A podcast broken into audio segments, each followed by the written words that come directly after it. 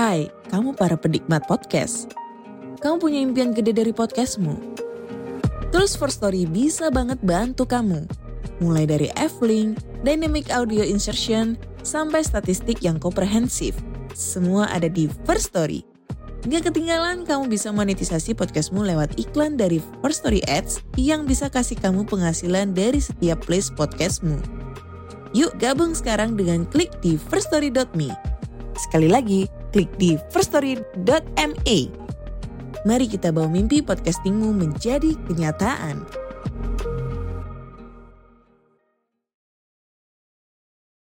Box to Box Media Network.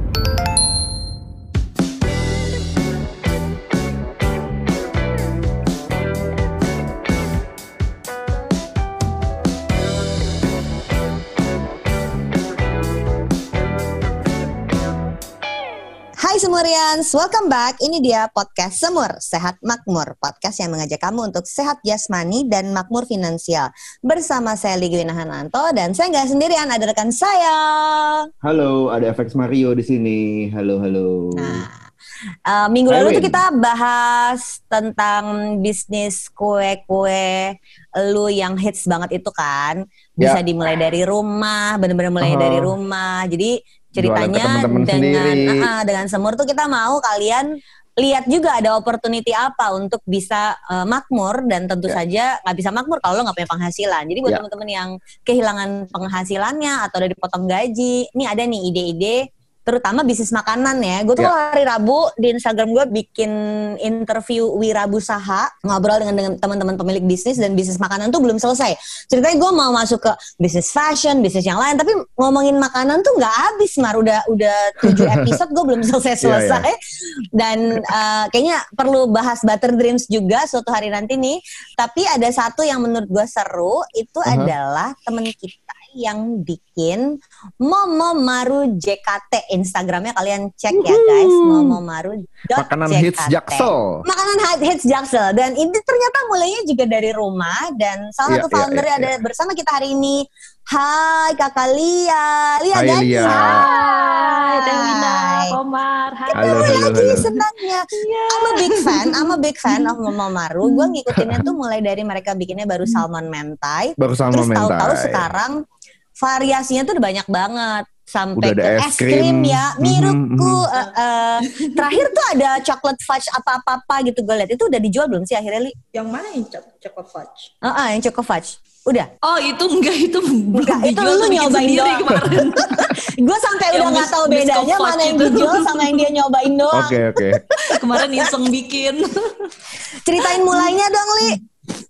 Mulanya Momomaru. Yeah. Mulanya kan uh, mulanya tuh awalnya cuma iseng aja sih, mm-hmm. cuma apa karena doyan jajan. Mm-hmm.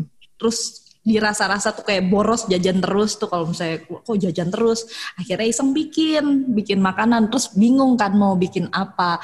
Akhirnya mikir karena suka salmon, yaudah deh bikin salmon mentai aja.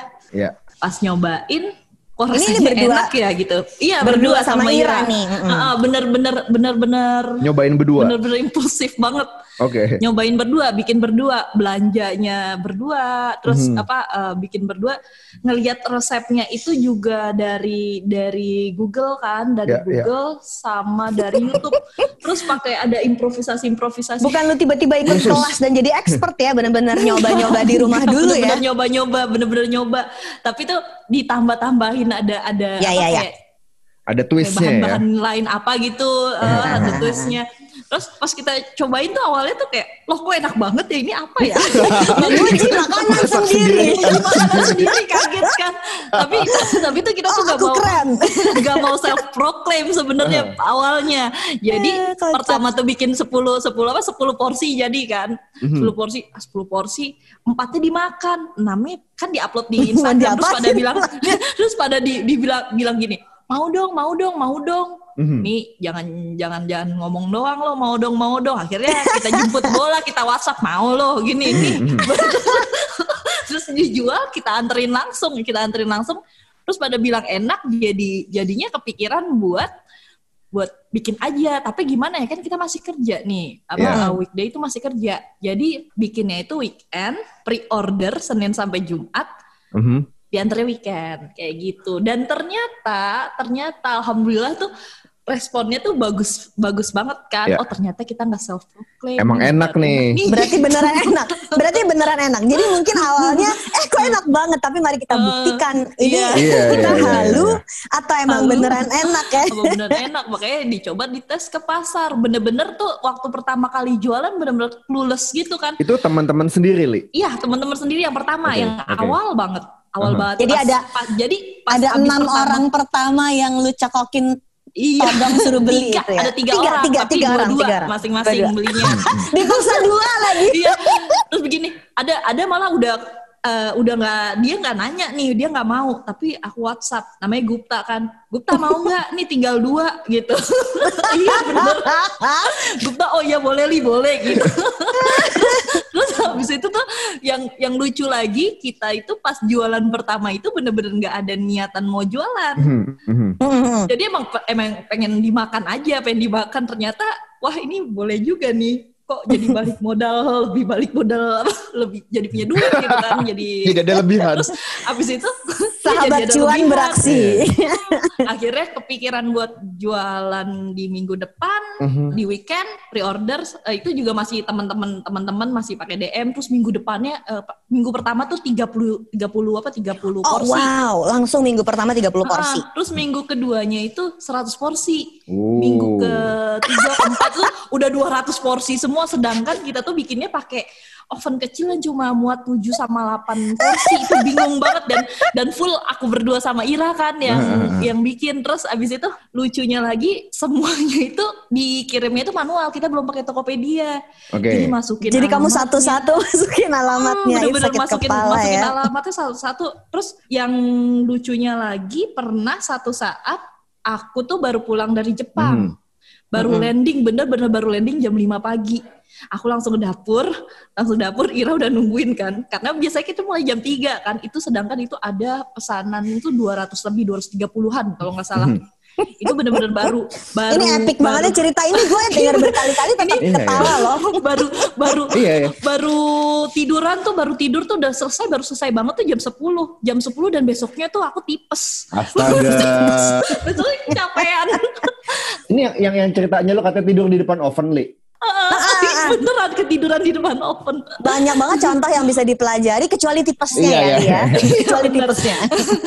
ah, uh, pas pas bikin nggak mau lagi kayak gini, sambil kayak mau nangis gitu kan, nggak mau lagi kayak gitu. Tapi nggak punya tanggung jawab sama orang-orang kan, udah pesen, karena dia dia tuh kan mereka kan uh, pesennya kan pre-order, jadi kayak nggak enak sendiri kalau misalnya ngebatalin yeah, atau yeah, gimana. Uh, uh, uh. Akhirnya jadi apa jadi semangat lagi, karena karena kita tuh ngelihat responnya tuh bagus, enak enak enak itu jadi semangat lagi sih. Ah, sama nice. Uangnya sih yang paling bener. Memang motivasi duit tuh nggak ada yang ngalahin sih. Bener. Nggak ada yang ngalahin. Li, itu jadi akhirnya bisa hmm. dari rumahan sampai kemudian hmm. sekarang kan punya outlet ya dianggapnya ya, ya. ya. walaupun hmm. walaupun di mana aja sih, jadi ada ada dua tempat yang orang kenal ada. Kan Radal ah. sama Kemang. Wah, anak Jaksel hmm. banget nih, Radio Dalam sama Kemang.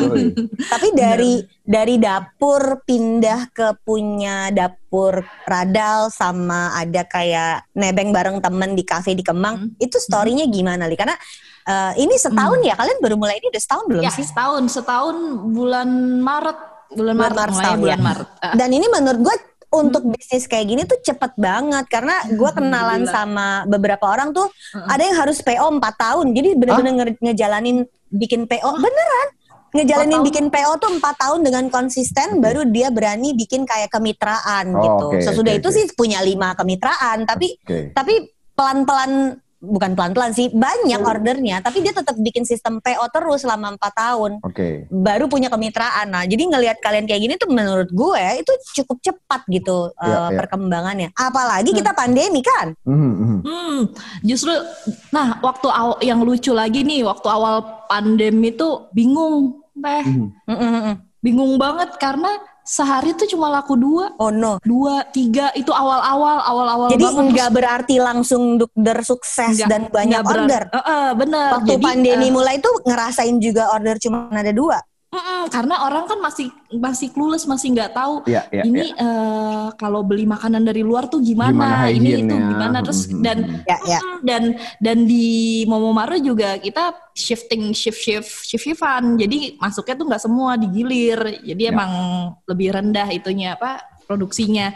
Terus akhirnya mikir apa ya yang bisa bikin uh, penjualannya itu naik lagi. Akhirnya kita cari-cari waktu itu yang lagi hits tuh apa sih kayak gitu. Terus kebetulan ada si roti nih, si roti si Korean garlic cheese bread ini. Ah, K C C G B itu. Iya, iya, iya. Terus waktu itu aku pernah iseng bikin sekali, eh enak gitu. Minum lagi kan jadi enak. Terulang gitu. Lagi kali ya, cobain sendiri enak. Terulang lagi, lagi gitu terulang ya. Lagi. Modal modal modal suka bilang makanan sendiri enak tuh emang penting ya ternyata ya Li.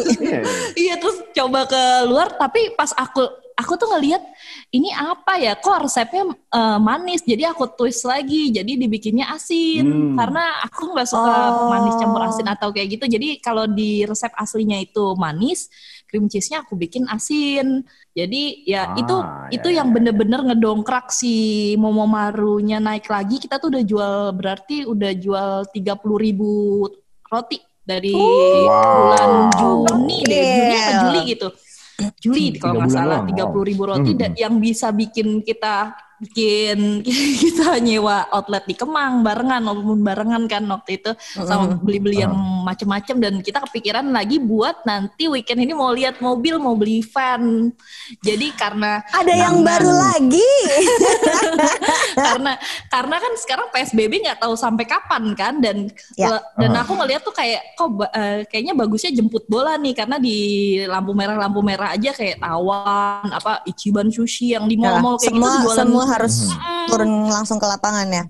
Dan dan aku pikir kayak ya udahlah kita uh, kan kita banyak yang dari Bintaro lah, dari di pusat atau gimana itu kita bisa pakai van daripada kita gading. buka buka outlet bisa tuh. Oh, rencananya juga mau sampai ke Bekasi. Iya. Jadi daripada itu mendingan kita bikin van. Namanya Momo Van, eh, Momo Van hmm. nanti terus abis itu keliling-keliling bawa sambil bawa Momomarunya. Ya. Jadi gitu. Jadi biarkan Jaksel itu tetap sebagai pencitraan aja karena duit sesungguhnya adanya di Kelapa Gading sama ya, di Bekasi betul, guys. Di Bekasi dan di Tangerang Selatan. Nah, iya benar. Gue setuju. Iya, iya. Ya. Jakarta Timur, Tangsel Jakarta Timur tuh Jakarta Timur, mm, Jakarta Timur kayaknya kan kelihatannya kan kayak ah apa sih? Iya, orang suka meremehkan. Mana, mana, mana mau mereka ngeluarin uang buat itu, padahal itu uh, penghasilan penghasilan paling besarnya tuh salah satunya itu ada di Jakarta Timur. Orang banyak pesan dari yeah. Jakarta Timur. I see. Jadi lu juga udah ngelihat data juga itu bahwa pemesan Bekasi, lu tuh banyak Jak- yang di Jakarta Timur. Tangsel. Ya, ya betul. Hmm. How very Jaktim interesting. Sama Tangsel, Tangsel nah, Bintaro, B S D Tangsel, gitu ya. Tuh. Iya, iya, gue juga ngalamin. Ya. Lia, gue mau nanya gantian. Apa? Lo dari titik mana yang lo ngerjain berdua sampai akhirnya mulai cari pegawai? Nah ini Mario kayaknya mau, mau mulai cari pegawai nih. Amin.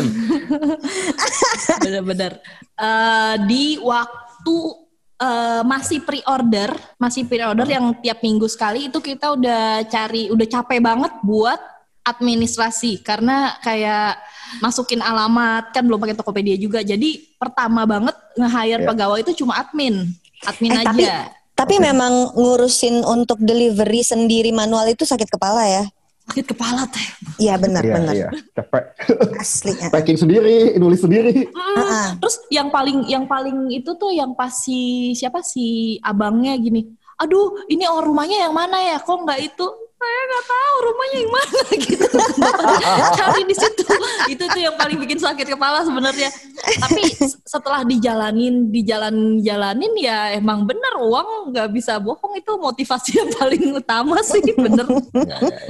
Jadi um, balik lagi balik lagi pas waktu masih pre-order masih pre-order ah. itu kita hire satu admin. Mm-hmm. Tapi itu masih seminggu sekali. Dan kepikiran untuk abis lebaran tuh, abis lebaran tahun kemarin kepikiran untuk ya udahlah setiap hari aja kenapa enggak? Kenapa enggak? Kita cari aja orang okay. yang bener-bener yang bener-bener apa? Yang bener-bener bisa bisa diandalkan lah. Ternyata hmm. si admin ini bisa diandalkan. Dan akhirnya kita uh, hire-hire uh, hire-nya cuma hire dia doang nih satu nih. Kita mau coba Aha. kan. Karena juga modalnya itu kan nggak besar, masih uangnya tuh masih benar-benar kecil, kita nggak nggak spend modal yang gede-gede gimana gitu. Terus dapat tempat di radio dalam itu punyanya temen, dia cuma uh, dia minta profit sharing cuma tiga persen. Jadi jadi kayak hmm. Oke, okay. Baiklah, beruntung lah jatuhnya ada ada temen yang bisa uh, minjemin itu. Terus abis itu tiga bulan selama tiga bulan nge-training, jadi jam lima pagi itu udah di Momomaru, udah di toko bikin saus, masak-masak apa segala macam. Jadi sama si wow. karyawannya ini. Gak lama gak lama jadi nambah-nambah. Wow. Ya. Punten, proses lu bisa dapet si orang admin ini gimana? Karena karena kayaknya banyak banget orang memulai usaha dan udah mulai repot kan kalau semua dikerjain sendiri. Memang yang paling susah itu adalah yes. punya si staff kepercayaan ini kan, hmm, bener, cara bener, bener. rekrutnya gimana sih? Build the system. Ah, ini karena dia orang udah uh, dia ini udah ngikut ngikut apa ngikut aku sama Ira dari awal uh, dari nggak sebenarnya nggak dari awal dari dari masih P O lah jatohnya. Mm-hmm. Jadi yeah. dia, dia udah tahu dia udah kena marah jatoh ini nggak boleh gini ya nggak boleh kayak gini kayak gitu-gitu. Jadi udah setidaknya udah udah terpatri di otaknya dia, dia udah ada ada ada bimbingan-bimbingan, ada Ira di situ uh. sama ada aku di situ, ada di dalam dia dan dia. Ini sistem pertama lo ya? Mm, dan dia sekarang jadi jatuhnya jadi kayak super supervisornya lah yang uh. kalau misalnya si. Ada tapi rekrut pertamanya karyawan. Gimana caranya? Itu kan yang paling susah tuh. Lu dapetnya dia nah, itu. Nah, nemunya di itu, dia apa di di kantorku. Jadi dia jadi dia uh, kayak anak magang awalnya. Anak oh, magang gitu. Okay. Terus uh, aku bilang, mau oh, nggak? Karena dia aku lihat kerjanya bagus kan. Aku lihat dia kerjanya bagus. Terus mau oh, nggak? Gini, pertama uh, nih gajinya kan waktu yang pas kita masih P O itu digajinya cuma Sabtu Minggu kan jatuhnya. Yeah. Terus jadi kerja part time ya? Mau mau mau, mau mau mau part time dia. Terus akhirnya ya gitu dilihat kalau misalnya ada mau cari orang baru lebih ke rekomendasi dari dia. Nih orangnya dia gini nih, gini gini oh. gitu. Jadi Wow. Jadi, jadi dia kenal juga, dia bisa kerja bareng. Lancar-lancar aja gitu. Mm-hmm. Mm-hmm. Jadi aku melihat dia emang udah kerjanya bagus. Uh, punya bisnis itu menurut gue sem- yang paling susah adalah rekrutmen, iya. nggak sih? Iya kan, iya. rekrutmen dan rekrutmen susah. Itu menentukan orang yang akhirnya bisa dibentuk di dalam sampai dia ikut membesarkan usaha gitu. Jadi wah bener, so lucky bener. gitu ya untuk bisa kayak bener. gitu. Dan kayaknya memang memang si Momomaru ini full of luck. Gue maksudnya laki tuh bukan meremehkan cuman untung doang, tapi kan ada kemampuan kalian yang bagus dan kesempatannya hadir terus klik gitu nggak sih? Iya nggak ya, sih? Ya, bener ya. bener bener ketemu ketemu sama si admin ini juga bener-bener apa bener-bener karena nyari yang kayak gini kayak dia itu susah, dia itu bisa lebih galak. Di, lebih galak dari aku sama Ira, nggak bisa ini kayak gini. Aku tuh sering banget, sering banget tuh beradu argumen tuh sama dia. Jadi oh, ya, ya, ya, oke oke ya. gitu. Jadi, jadi gue harus okay. confirm bahwa sebuah keberkahan adalah punya staff yang bisa galakin kita.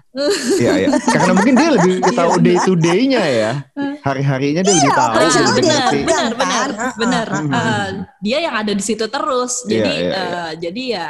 Dan as a boss mesti bisa terima bahwa dia lebih ngerti. Benar, benar, benar, benar. Oke, menarik. Tapi menarik. Kalau misalnya dia, dia, dia apa, dia, dia, dia masih, masih apa ya kayak, ya pokoknya orangnya inisiatif, inisiatif dan dan pinter aja gitu. Oh, yeah, gitu yeah. pokoknya. Terus kalau sampai akhirnya lu memutuskan buka toko? Memutuskan untuk buka toko karena kan e, kalau yang di radio dalam ini kan hanya kitchennya aja kan. Jadi cuma buat yeah. pick up si Gojek, Grab, atau oh. e, orang mau pick up yang itu. Dan gak ada opsi orang mau pick up bentuknya kafe atau bentuk store gitu. Karena yang di radio dalam ini bentuknya dapur gitu. Jadi okay, kepengen okay. juga tuh lucu nih kalau misalnya orang tuh bisa bisa pick up pick up terus apa gitu kayak bisa foto di di sana bisa setidaknya ada ada, ada legasinya gitu ada legasinya Mama. Nih gue yakin dari kalian kalian kalian yang pengen pengen juga ya. Iya. emang emang emang kepengen banget kapan ya kapan ya punya gitu tapi kan emang emang situasinya juga lagi nggak memungkinkan kan dan dan nyari yeah, yeah. tempat itu tuh agak lumayan mahal mm-hmm. sewa tempat akhirnya ada temen temen nawarin si kopi Kemang itu mm-hmm. ka- kalau nggak ada Momomaru kemarin dia curhat katanya dia tutup Mm-hmm. Oke. Okay. Mm, karena emang ya. udah udah nggak apa nggak bisa berat, survive berat lagi, pandemi berat, berat banget lagi gitu. Pandemi. Akhirnya akhirnya kita join ke dia, uh, bayar sewa fifty-fifty gitu-gitu kan. Terus kita bantu juga exposure-nya. Terus alhamdulillah jadi kayak kayak saling bermanfaat uh, ya. Uh, uh, uh, saling bermanfaat, uh, saling nguntungin juga lah kayak gitu mm-hmm. sih palingan. Terus kepikirannya karena punya uang lebih dari jualan di selama pandemi karena uh, ternyata maka bisnis makanan itu nggak nggak nggak itu loh nggak apa uh, apalagi online ya yang sekarang nggak yeah. yeah. berpengaruh, malah orang lebih lebih bla, lebih beli banyak spending buat makanan online. Mm-hmm. Sama asal kita bisa beradaptasi aja sih waktu pas awal-awal ah. pandemi itu kan. Hmm, waktu awal-awal pandemi itu kan si uh, bulan puasa ya bulan puasa nah yeah, yeah. kita bikin bikin kayak frozen food apa segala macem, jadi orang nggak uh, perlu keluar, jadi tinggal panas-panasin, dan itu alhamdulillah lumayan laku juga gitu. Mm-hmm. Jadi memang selama pandemi perlu adaptasi juga, dan mm. yang gue lihat sih uh, Lia sama Ira tuh apa ya, sangat gercep gitu. Ada kesempatan apa langsung masuk ngambil keputusan tuh nggak mm. yang nah nah nah nah. Walaupun tetap ya tadi lo bilang pakai data, lihat kalau yeah. mau bikin MomoFan tuh karena lihat uh, pembelinya tuh ada di daerah yang jauh oh. dari Jakarta Selatan. Mm-hmm. Pakai data, tapi keputusannya tuh cepet gitu. Keputusannya cepet. Orang baru nemunya aja. Baru nemu mobilnya tuh uh, uh, kemarin. Nah, uh, emang rencananya udah udah apa udah udah pengen kan sebelumnya, seminggu sebelumnya. Terus baru nemu kemarin, terus hari Sabtu nanti kita mau lihat mobilnya langsung kayak gitu. Jadi kalau karena kalau lama-lama itu nggak akan jalan. Kalau aku sama Ira tuh pasti gitu kayak terlalu banyak di konsepin atau gimana itu tuh nggak akan nggak akan jalan gitu. Karena kita terlalu udah terlalu capek sama di kantor tuh kalau misalnya itu harus ada konsep apa segala macam tuh udah capek. Jadi, Jadi malah bisnis sendiri dibikin cepat. Ih, very interesting, very interesting. Jadi ini emang style leadershipnya mereka yang belum tentu cocok di bisnis lain ya, tapi kan stylenya betul, mereka betul. begini, jadinya caranya Momo Maru berkembang tuh kayak gini. Gue suka banget. Gue punya pertanyaan harga, dia nentuin harga gimana, Li? Karena si K C C G B-nya itu harganya murah meriah dan waktu diskon di Topet juga parah banget. Dalam berapa menit habis? Iya, berapa menit habis, berapa menit habis. Diumumin habis, sepuluh ribu kalau diskon di Topet. Kalau kalau diskon di Tok- Tokopedia itu jadi jatohnya itu dari Tokopedia. Promo dari kita, Tokopedia ya. Hmm, oh, jadi okay. disubsidinya sama mereka. Jadi uh, karena uh, mungkin kayak cuma ada lima puluh porsi atau enam puluh porsi tergantung dari si Tokopedia-nya ngasih apa ngasih berapa? subsidinya berapa subsidinya ya. Subsidinya berapa hmm. gitu. Karena kan kalau misalnya dari official store sendiri itu kita itu dapat potongan lima persen. Kalau sedangkan okay. yang lain tuh cuma satu persen kalau nggak salah okay. gitu. Asyik, asyik, asyik, asyik. Seru banget. Liatin harganya sih sebenarnya karena aku lihat waktu itu jadi ngambilnya kuantitinya, hmm, oh, volume. Okay, okay. Ya dikejar volume. Mm-mm. volume. Mm-mm. Jadi uh, dikejar volume. Kalau misalnya ini kan bentuknya juga nggak nggak nggak gede-gede banget kayak gitu. Yang penting banyak gitu keluarnya. Dan alhamdulillah tanpa mengurangi kayak apa? Tanpa mengurangi, mengurangi kualitas, ingredients yang yep. segala macam kayak gitu. Bisa bisa jual hebat hebat yeah. hebat. Kalau kalau bisnis tuh jadi emang gitu ya, lo ngitung dari harga produksi udah gitu kali harganya, terus lo tinggal lihat aja si volume itu akan menghasilkan berapa omset gitu ya jadinya ya. Mm, yes, benar, yes. benar benar. Sekarang jadi sekarang punya punya berapa varian tuh? Jadi ada apa aja selain salmon mentai, ah, ada miruku mentai, es krim, ada, ada si K C C G B, chicken katsu, apalagi? Terus, kalau donat uh, tuh punya lu juga nggak? Atau itu dari si Kopi Kemang? Itu waktu itu lagi bikin, lagi iseng. Eh terus iseng, ada anak kecil kan, ada anak kecil, ada anak iseng kecil enak jual. Mau donat gitu, mau hmm. donat gitu. Kan aku lagi mau donat, ya udah deh nih kamu, aku kasih, aku kasih donat waktu itu. Terus tiba-tiba ada yang ada yang lagi pick up juga kan di situ, ada donat ya gitu. Hah? Ya udah deh, itu juga cuma cuma pas lagi iseng aja di Kopi Kemang sana gitu. Bisa sih cara kerjanya, iseng enak jual gitu. Oh, ini, ini boleh nih, tapi tapi yang yang, yang donat itu uh-uh. yang donat itu nggak konsisten karena kan yang bikin kan aku mm. kan. Mm-hmm. Belum sempet gitu loh si kalau yang ya? orang-orang dapurnya belum bisa bikin donat, donat. jadi mm-hmm. belum jadi harus menunggu lu belum sempet apa belum sempet ngajarin juga. Bentar lagi ada ada ada request mesin donat nih, Li. Gue nggak tahu ada nggak tuh mesin donat. Mesin donat. Aduh, mesin es krim dulu aja, mesin es krim. eh ceritain dong tentang si es krim.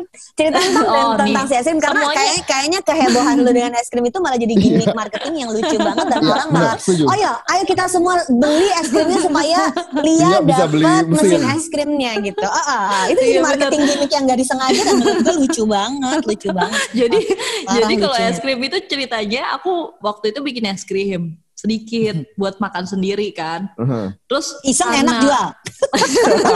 karena karena di YouTube itu isinya ih kok ini semuanya Pak pakai mesin es krim sih, nggak punya, nggak punya mesin es krim gitu kan. Terus aku nemu yang nggak pakai mesin eh nggak pakai mesin tapi bikinnya lama banget kayak diaduk terus dimasukin freezer lagi diaduk. Nah, aku aku ikutin tuh itu tuh bikinnya.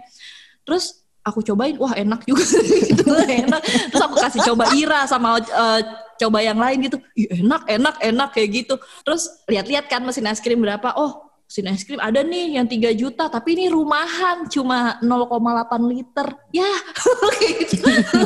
Kalau mau yang gede tuh harganya tuh sembilan ribu dolar, wow. Ya ampun.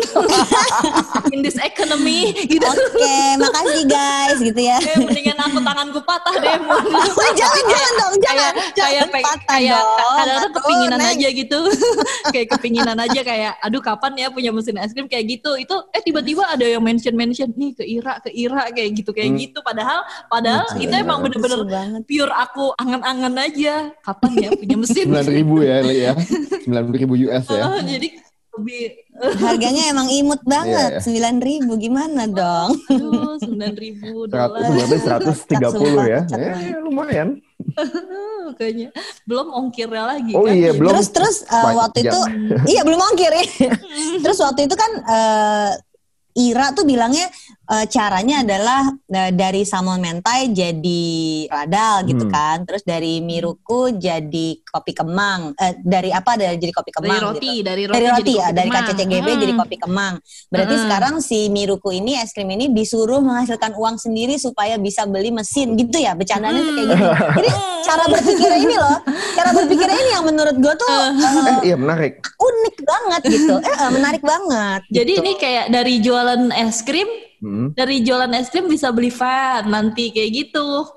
Oh, oh oke. Okay. Jadi, Jadi sekarang lebih milih lu lebih milih beli mesin, fan. Lu nggak di-approve mesin, tapi jadi fan.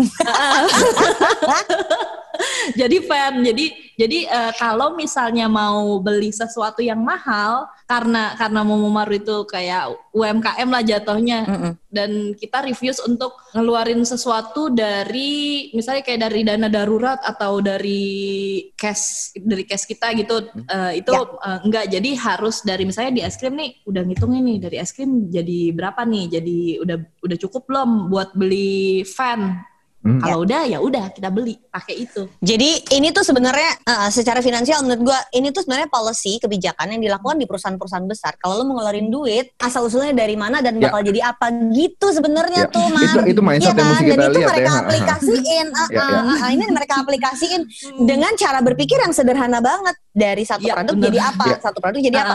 Gak usah berbunga-bunga strategi keuangan ya, korporasi gitu kan. Aku, aku tuh suka, gitu. suka suka bingung kalau ditanyain kalau misalnya misalnya apa uh, lagi webinar atau apa gitu. Mm-mm. Strateginya apa? Strateginya apa ya? Gitu, strategi apaan gitu ya.